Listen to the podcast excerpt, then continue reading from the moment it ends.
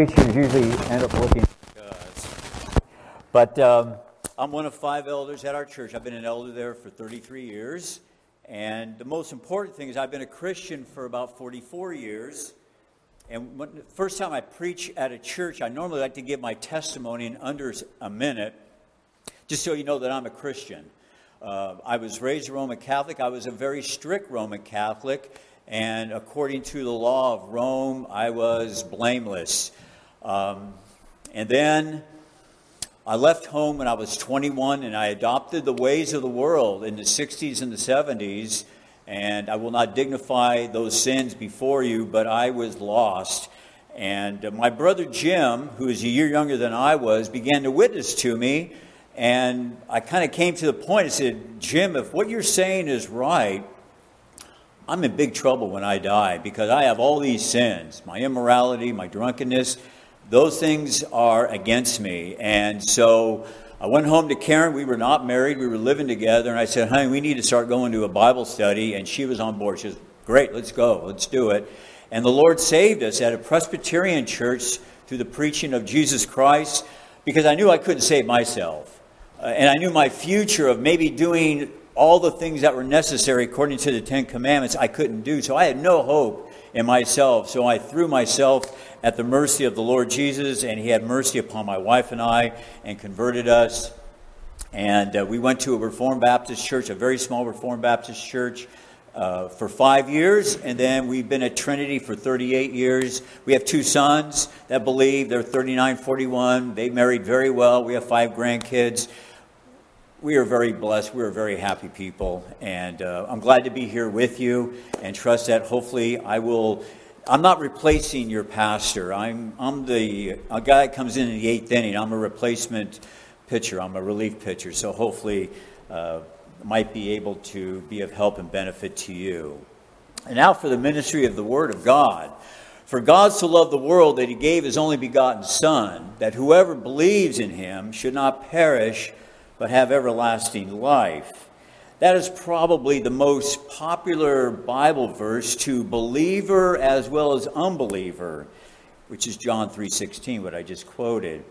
I can remember before I was a Christian, sporting events in the 70s had the reference or the actual verse in baseball stadiums, uh, basketball arenas, and football stadiums as well. It was everywhere. It was on shirts, it was on athletes, it was on walls, whatever could be in plain view, it was there.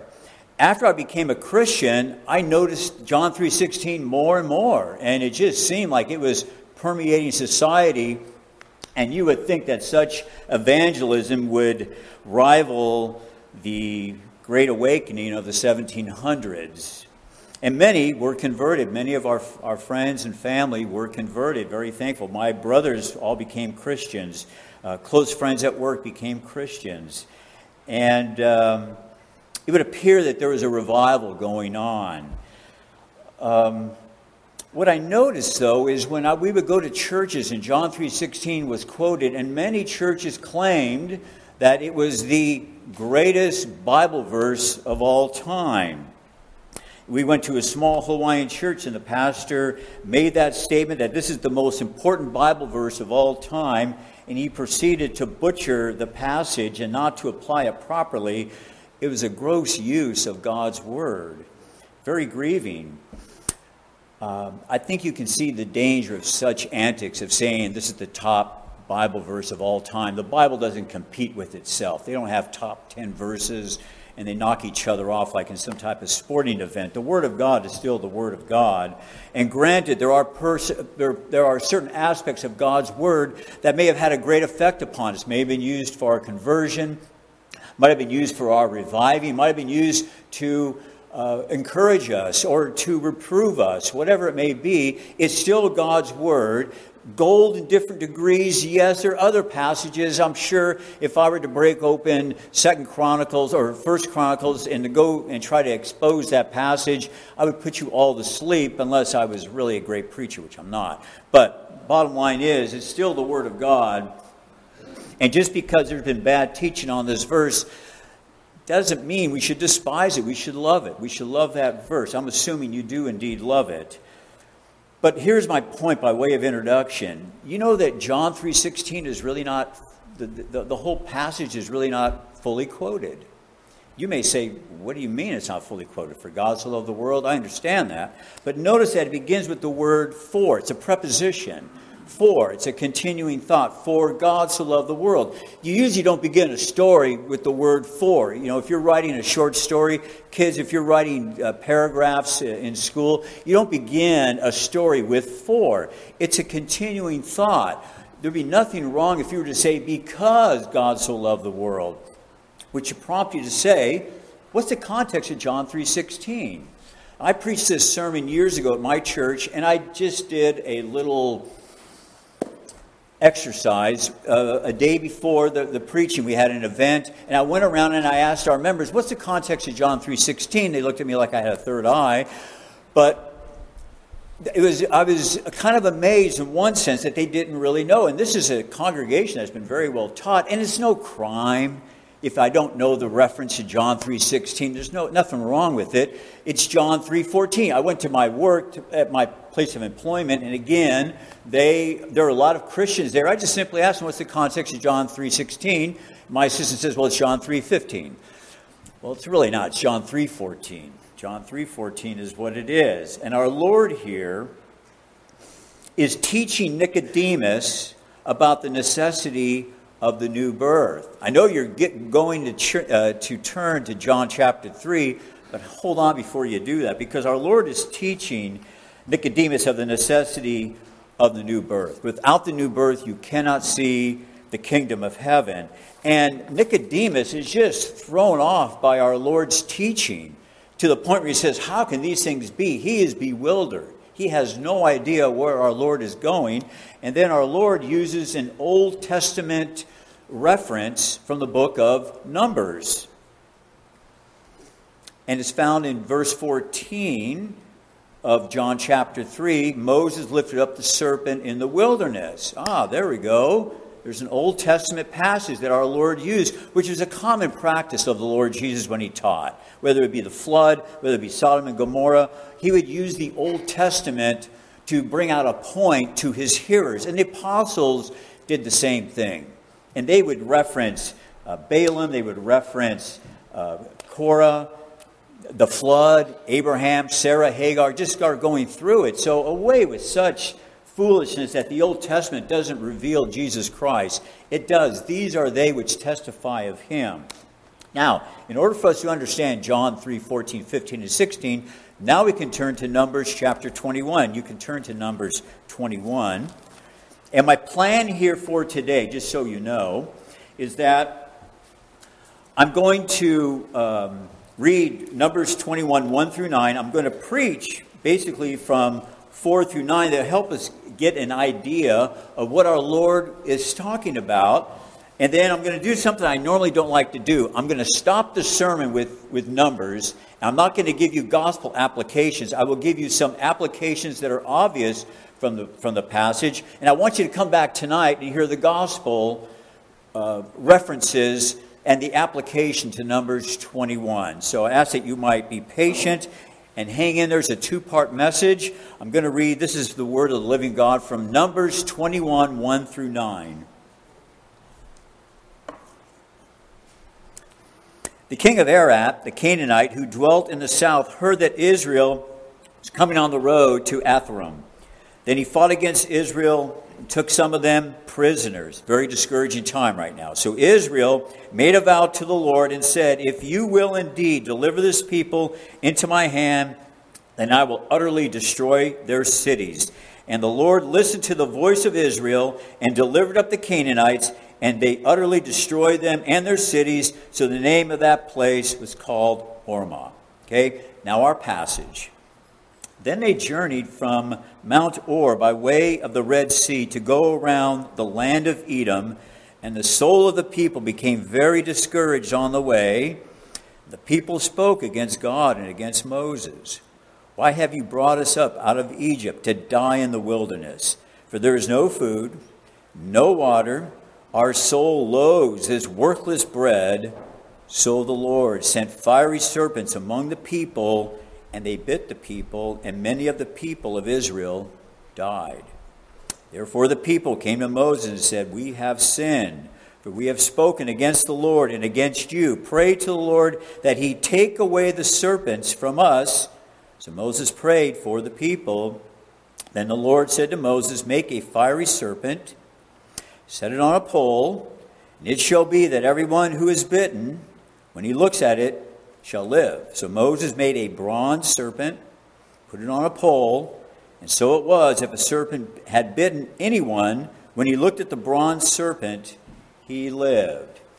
Well, by way of background, because we're right here in the middle of Numbers 21, and I just want to give you a context of what's going on. The Israelites have been released from slavery from Egypt and God had delivered them with the, the 10 plagues, as well as the Egyptians were chasing them.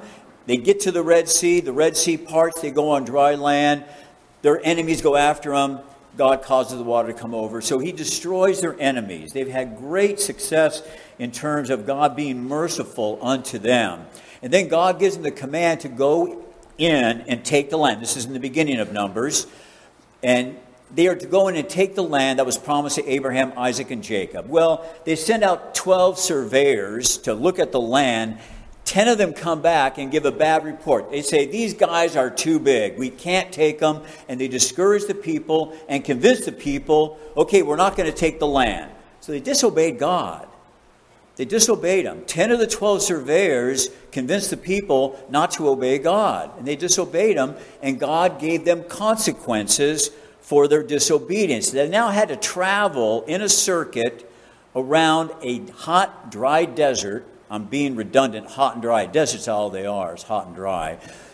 And they had to do it for 40 years. At this point, what we just read, Aaron and Miriam had already died.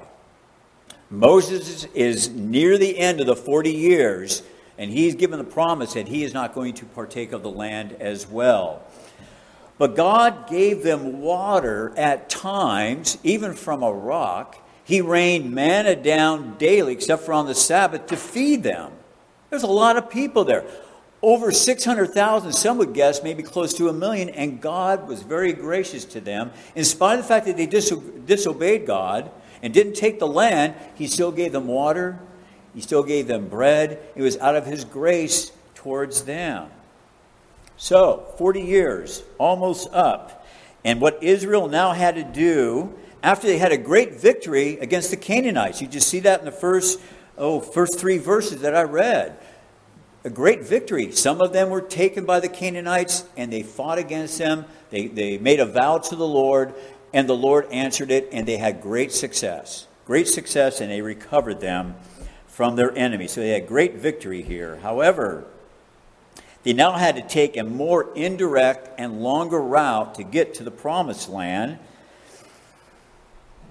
And now they begin to complain. So that's the context. Hopefully, I've briefly, as, as, as best that I can, given you an idea of where we're at. And so when we look at, at the passage, verses 4 through 9, we're going to look at two things. And the first thing we'll look at is the sin as well as the consequence of the people of God. And then, secondly, we will look at the remedy that God has for the people of God.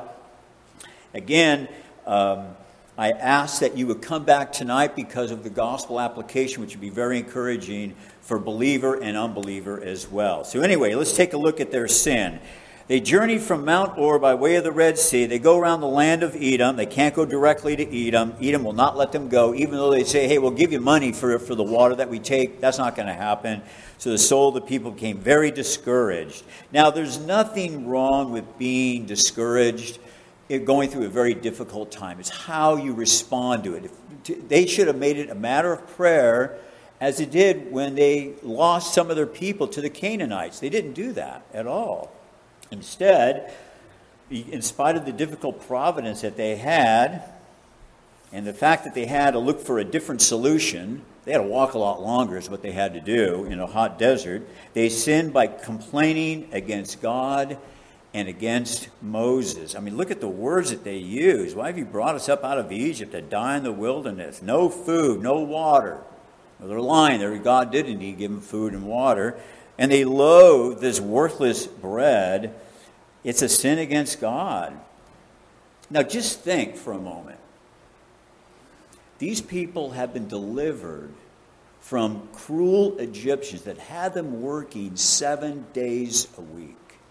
God delivers them. And even though they are delivered, and even though they do sin along the way and do not take the land, God is still merciful to them and still provides for their needs. You just see so much mercy here, and then they begin to complain. Now, in this day and age, some do not think of complaining as that big of a deal. Spouses complain against spouses, children complain about their parents.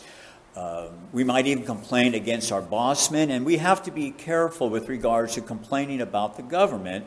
And sometimes we look at that as not that big of a deal.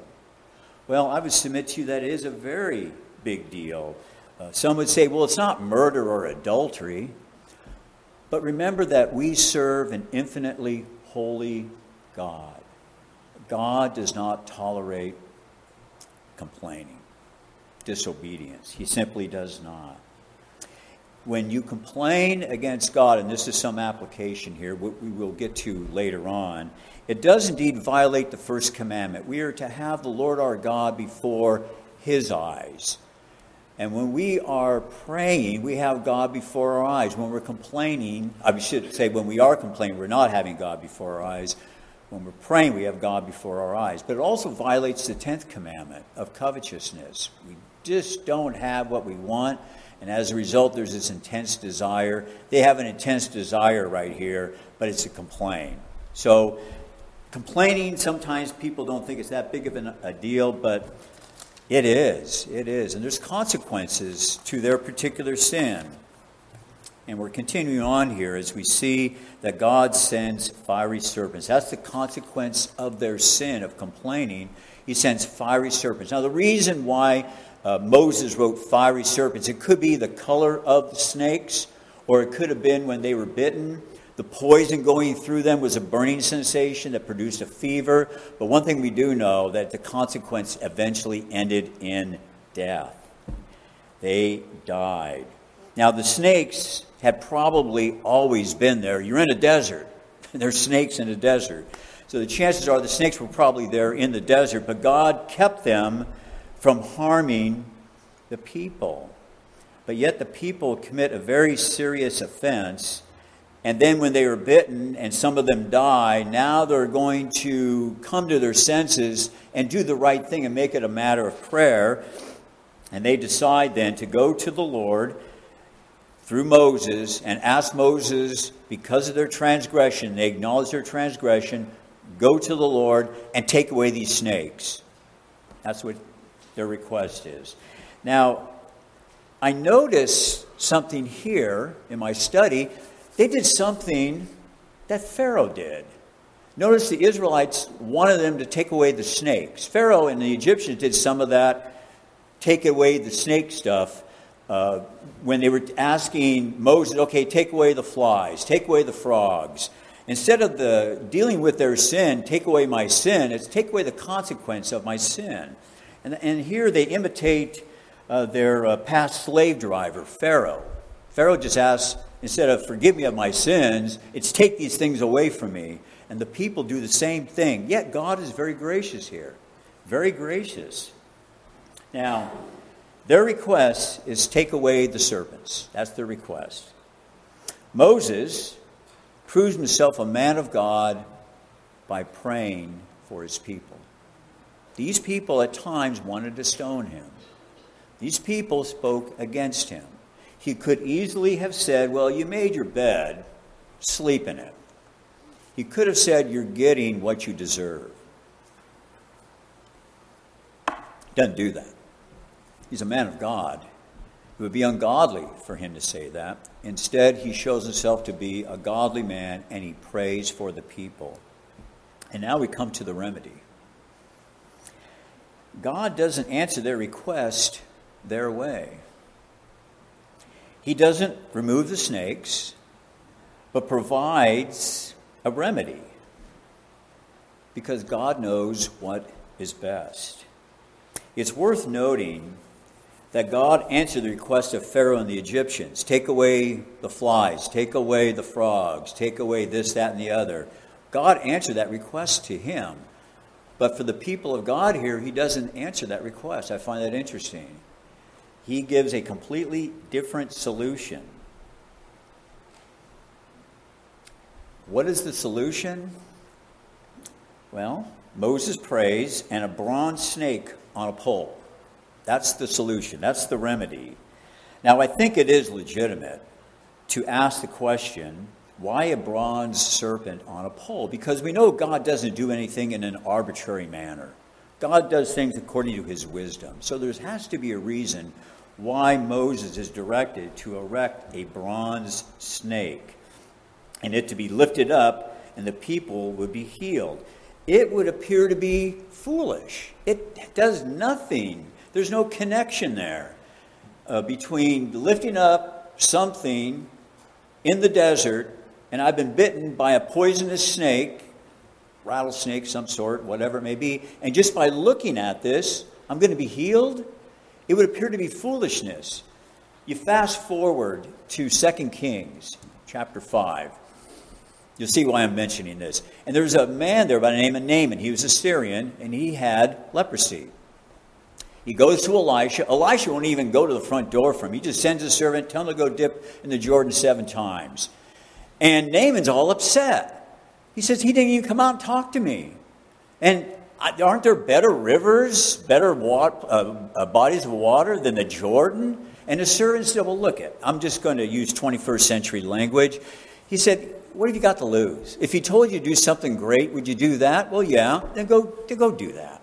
He goes, he does, and he's healed. See, just at times, God will provide that answer that doesn't sometimes make sense, but it's always best to obey God, like Naaman the Syrian. And here, God is going to do something a lot different, and He is not going to remove the snakes, but provide a remedy for those who were bitten. Now, it is legitimate to ask the question why bronze? Why bronze? And here I'm just being suggestive. I'm not going to be dogmatic. Uh, I wouldn't build a church around this.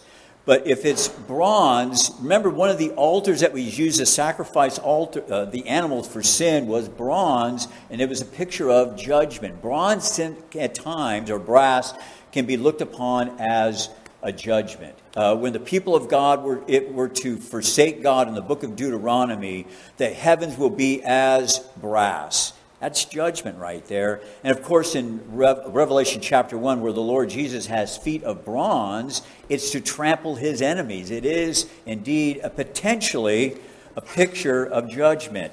Uh, but also remember that it's durable. Bronze is durable. If you were to take kill one of those snakes and staple it and fasten it to a, a beam and, and hold it up. Well, after three, four days, let's face it, that snake's going to rot. So it's going to last. It's going to endure. So that is probably one of the reasons why bronze was used. But why a snake? Why does he use a snake? You know, really, a snake is not exactly a picture of health, is it? In this particular case, it's a reminder of their sin as well as the consequence of their sin. There's a reason for their deadly estate. It wasn't Moses' fault, it wasn't Edom's fault, it wasn't God's fault, it was their fault. They're the ones that committed the crime. It was their grumbling, their complaining, their discontentment against God and his leader, which was Moses. And as a result, this snake is a painful reminder of their crime against God. Now, no one enjoys getting their nose rubbed into their sin or the consequence of their sin. No one enjoys that. I am certain when Adam had to bury Abel, he had to have thought the reason my son died is because of my sin. He had to have thought that. Again, I'm being suggestive here. When David walked on his roof after he had committed adultery, I'm sure he walked on that roof a different way, looking at the sin that he had committed. Maybe even looking into the face of Bathsheba would remind him of his sin. How about Peter walking on the courtyard where he had denied his Lord. I'm sure if he even hears a rooster crowing, it might be a painful reminder of his sin. There are consequences to sin. There are painful reminders to sin. I'm sure all of you that are in Christ may have painful reminders of sin, but it's there for a reason. Definitely there for a reason, and it is to humble us under his mighty hand. So the snakes also could remind the Hebrews of something else. When I see a snake, for some reason, I think of Adam and Eve. They were deceived. Eve was deceived. Adam, being our federal head, sinned by partaking of the fruit. And can it be that this bronze snake would remind these Hebrews of their original state? All of our original state. We derive our, our nature from Adam. And our nature from Adam is sin continually. And so it could have been a reminder of that. You know what I noticed too is the, the snake is lifted up as a reminder that the very God that they complained against was very gracious to them. See the sin, they complain, you see the consequence of the sin, they see that. And God was very gracious. He didn't command them to go on a long pilgrimage to a far country for healing. Could have, but he didn't. Nor did he command them to go to some snake healer. He didn't command them to figure out a solution, come up with some miracle antivenom. And he didn't command them a long list of penance or good works to offset their bad works, their sin. If they would have done that, they would have died. If they did not look, look was the solution. That's all it was. It was look to that serpent. Believe God's word and look to that serpent, and you will be healed. God gave them a remedy. God did the healing by his appointed means to look. Just the serpent alone wouldn't heal them. They had to look to that serpent. And of course, God does not always remove the consequence of our sin. You know, before being a Christian, the drunk who does come to Christ doesn't get a brand new liver. He's got consequence to his sin. The lazy worker, though he is a Christian, and he, let's say he does remain lazy, he suffers hunger. The death row prisoner that becomes a Christian, even though he is a Christian, still has a consequence to pay. It might be his death or it might be a life in prison. There are consequences to pay. It's not pleasant. But here, you see how gracious God has been to give them the snake. A snake on a pole. It might be a painful reminder, but he didn't remove the snakes. He granted them healing. Healing. Now, there are those who are upset with the consequences of their sins more than their sin. And I'll touch on that a little bit later, but just keep that in mind. There are those who are more concerned about the consequences of sin. Could be the child getting a spanking for disobeying. Instead of them being grieved at the disobedience, they're grieved that they get spanked. That, if I could use that illustration. But it, it, it happens to all of us in different ways. But I, would, I want to address the skeptics of our day that look upon a story like this and they reason how could a bronze serpent heal? Uh, these, these are just stories in the Bible. They're not true. They don't make any sense whatsoever. You get bit by a snake and you look at, at this bronze pole and you're healed, and they were, they're skeptics of this day that doubt the miracles that go on here in God's Word. They may have even told the bitten Jews, you know, how can a bronze serpent heal you? The problem is the snakes. Get rid of the snakes. Just say no to snakes. That's what they would say. Well, the problem is not the snakes, it's what brought about the snakes, and that is their sin and their complaining, their discontentment against a good God. But I want you to notice that none of the ones that got bitten here doubted. You don't hear of any of them dying. When they got bitten, they looked, they were healed, there were no skeptics. Now, we're sitting here in a nice, cool auditorium yeah, bitten by a snake. But the experience of getting bit by a snake, I was almost bitten by a snake, and that scared the daylights out of me. Imagine getting bit by that snake, and you are going to be pretty desperate. And when the command comes from Moses, look to that serpent, no problem. They're going to look. They're going to give up all other remedies and just look to the Lord their God. To obey Moses' word here, I would submit to you, took faith. They believe God's word. They believe the servant that was given to them, Moses, and in his preaching, if you will, they believed. And again, here you see such grace on God's part to heal them, in spite of the fact that if they did complain, they were bitten by the snakes, they looked and they were healed. Now imagine the first one that was bitten. Okay, so all of your friends have died that have been hit by the snakes. You get hit by that snake. It took great faith, even greater faith for that first one. Because after the first one looks and is healed, and the second one, you, you gain momentum in faith when you start seeing all these being healed of their snake bites, if you will. So I think this was a, a, a, a very encouraging time for the people, even though later on they still continue to complain. It's, it's a grief. It's, obviously, it's a lot like us at times, which we need to take heed to. Um, can you imagine if God took away the snakes and provided no remedy? People would still die the snakes leave, the people might conclude, well, either chance or luck drove the snakes away.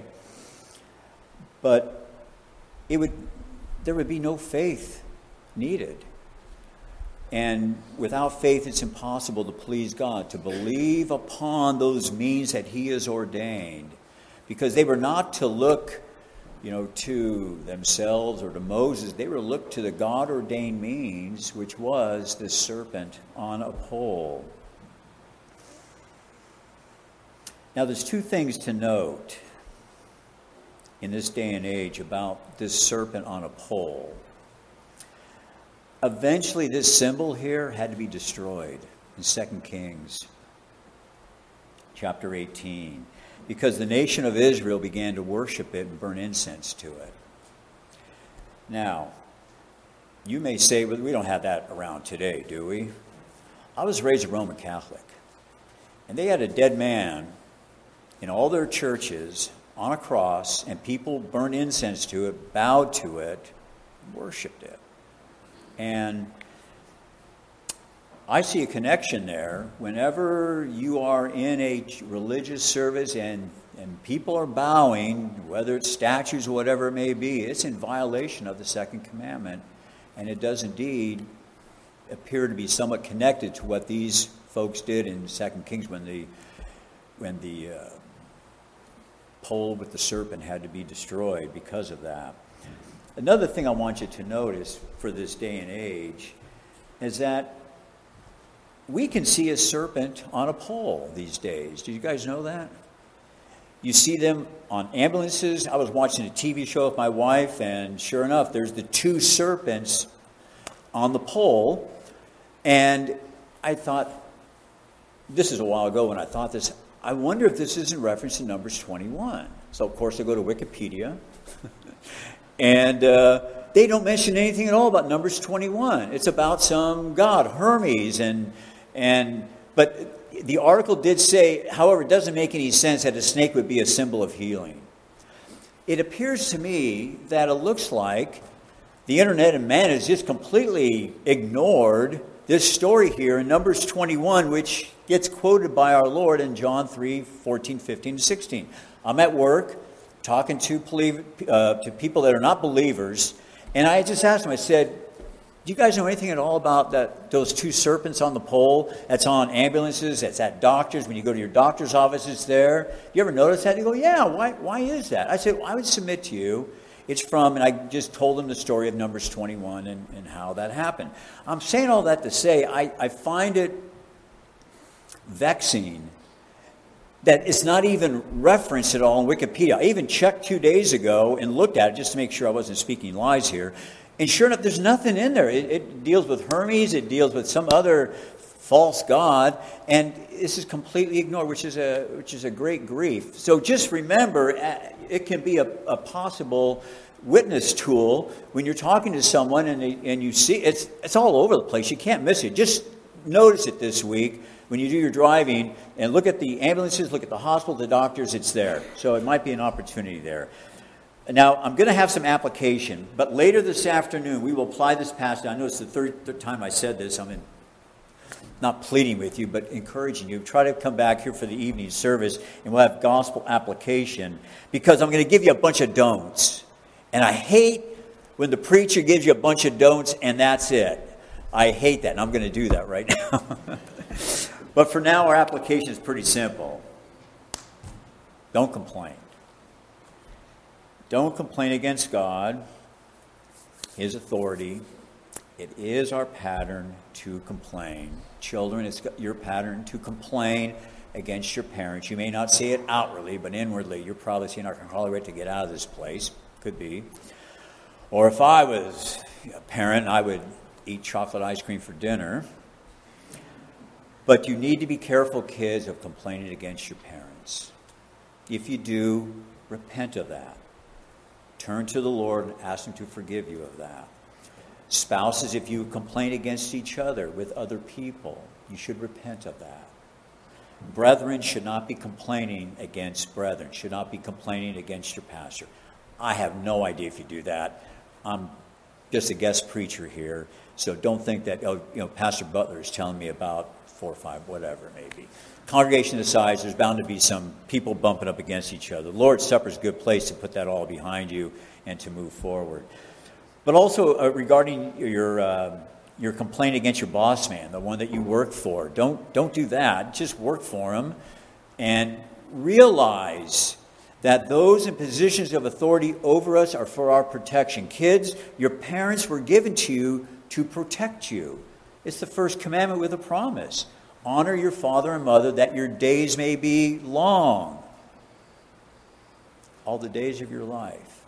Now, that's not absolute, but that's a good way to live a little bit longer, is obey your parents. But remember, parents were given to you, kids, for your protection. Just like spouses, wives. The husband was given to you for your protection. And, and husbands, the wife is given to you. Granted, you are the head of the house. Remember, that is for your protection. Pastors have been given to a flock like this for your protection. And, believe it or not, government leaders are given to us for our protection. Now, I understand that there are times when our government leaders do not practice justice. There's something that rises up within us when they come out with, okay, we're going to close the churches down, and yet they continue to keep the abortion clinics open, and something rises up within us that's that's grieving and maybe angry. That's justice. God has made us into his, his own image. It's not infallible because you mix sin in there, and you, you are, sometimes the way we respond is sinful. But remember this is that there's that sense of justice within us. But we have to be careful that we still respect our leaders, pray for them, pray for their conversion, Pray that God would work in them in such a way that we might lead a peaceable life with reverence. And if they're overly wicked, pray for their removal. But we shouldn't be always complaining about it. There's nothing wrong with talking about how things are just not just. That's fine. Be careful of always talking about it. I'm 70 years old. I don't want to be a bitter old man where I'm just walking around the cafeteria screaming against socialism. I, I don't, I don't want to be bitter. And for us as Christians, we want the law of kindness on our lips. We want to be gracious. And even though there are things that are going on that is completely against God's justice, grace be upon our lips. When you consider how the apostles dealt with their persecution, I mean, Nero, give me a break. He torched Christians. And yet the command still came to submit to those who are in authority over you. Remember that they are indeed God's ministers. For those who do evil, we must not be those who do evil. A good way to stop complaining is pray. pray. Make it a matter of prayer to pray for your government leaders, to pray for your spouse, to pray for your parents, parents to pray for the children, because that will give us a very humble approach to God, which is very important. Remember, think of this for a moment. What do you deserve? And then consider how gracious God has been to you. And some of the sins committed against us are nothing compared to the sins that we have committed against God. And yet, in the gospel, we have forgiveness of sins, peace with God. A word to the wise is enough right there. And then, secondly, I've touched on this. There are consequences to our sin. That indeed is a whole new sermon, but I do want to mention that at times we may be just more grieved at the consequence of our sin than the sin itself. The adulterer that now has is getting divorced and has to pay child support, whatever. Sometimes the adulterer is more upset about having to do that as opposed to being upset with the fact that he or she had committed adultery against God. Or if children have been disobedient and they, they get spanked and uh, they're more concerned or more grieved at the spanking as opposed to the, the, the fact that they sinned against God. When you, when children, when you disobey your parents, remember this: you you're disobeying God. He's the one that gave the command. He's the one that gave your parents for your protection, and so whether you are turning from sin because of the consequence of your sin or whether you're turning from your sin because you know that you're sinning against a good God, take it. take it. I'll take anything. It is important for us that name the name of Christ, not to reason our way into sin, but we should think, what would God have me to do? And if the consequences stings you, great. The sin stings you, great. But let's say you're just not, you haven't doing well spiritually, and the consequence of the sin is, is something that keeps you from the sin. Great. Keep praying that God might give you eyes to see your sin as well. And this afternoon, tonight, we will see the remedy found in Jesus Christ. So, here we see in John chapter 3,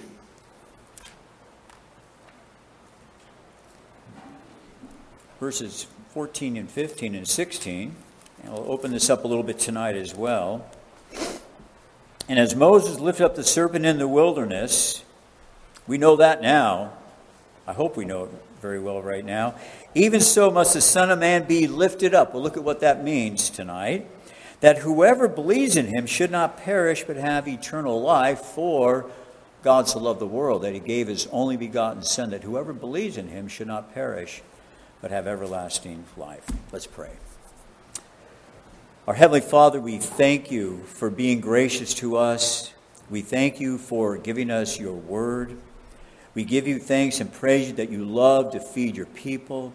Our prayers, the uh, message would be remembered, the messenger forgotten, that you would be glorified, that we walk away giving thanks and praise to you for your kindness to us.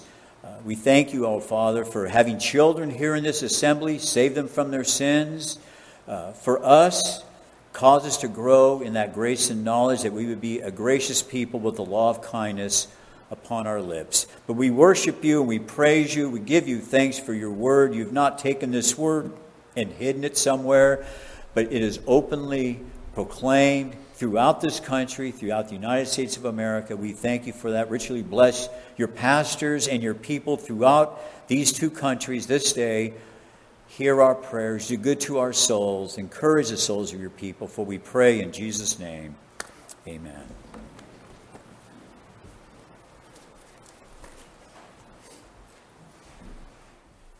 We will close the service by singing the doxology, number 568 in your hymnal. And then after we have finished singing, there will be a time of meditation. When the piano finishes playing, then you are dismissed.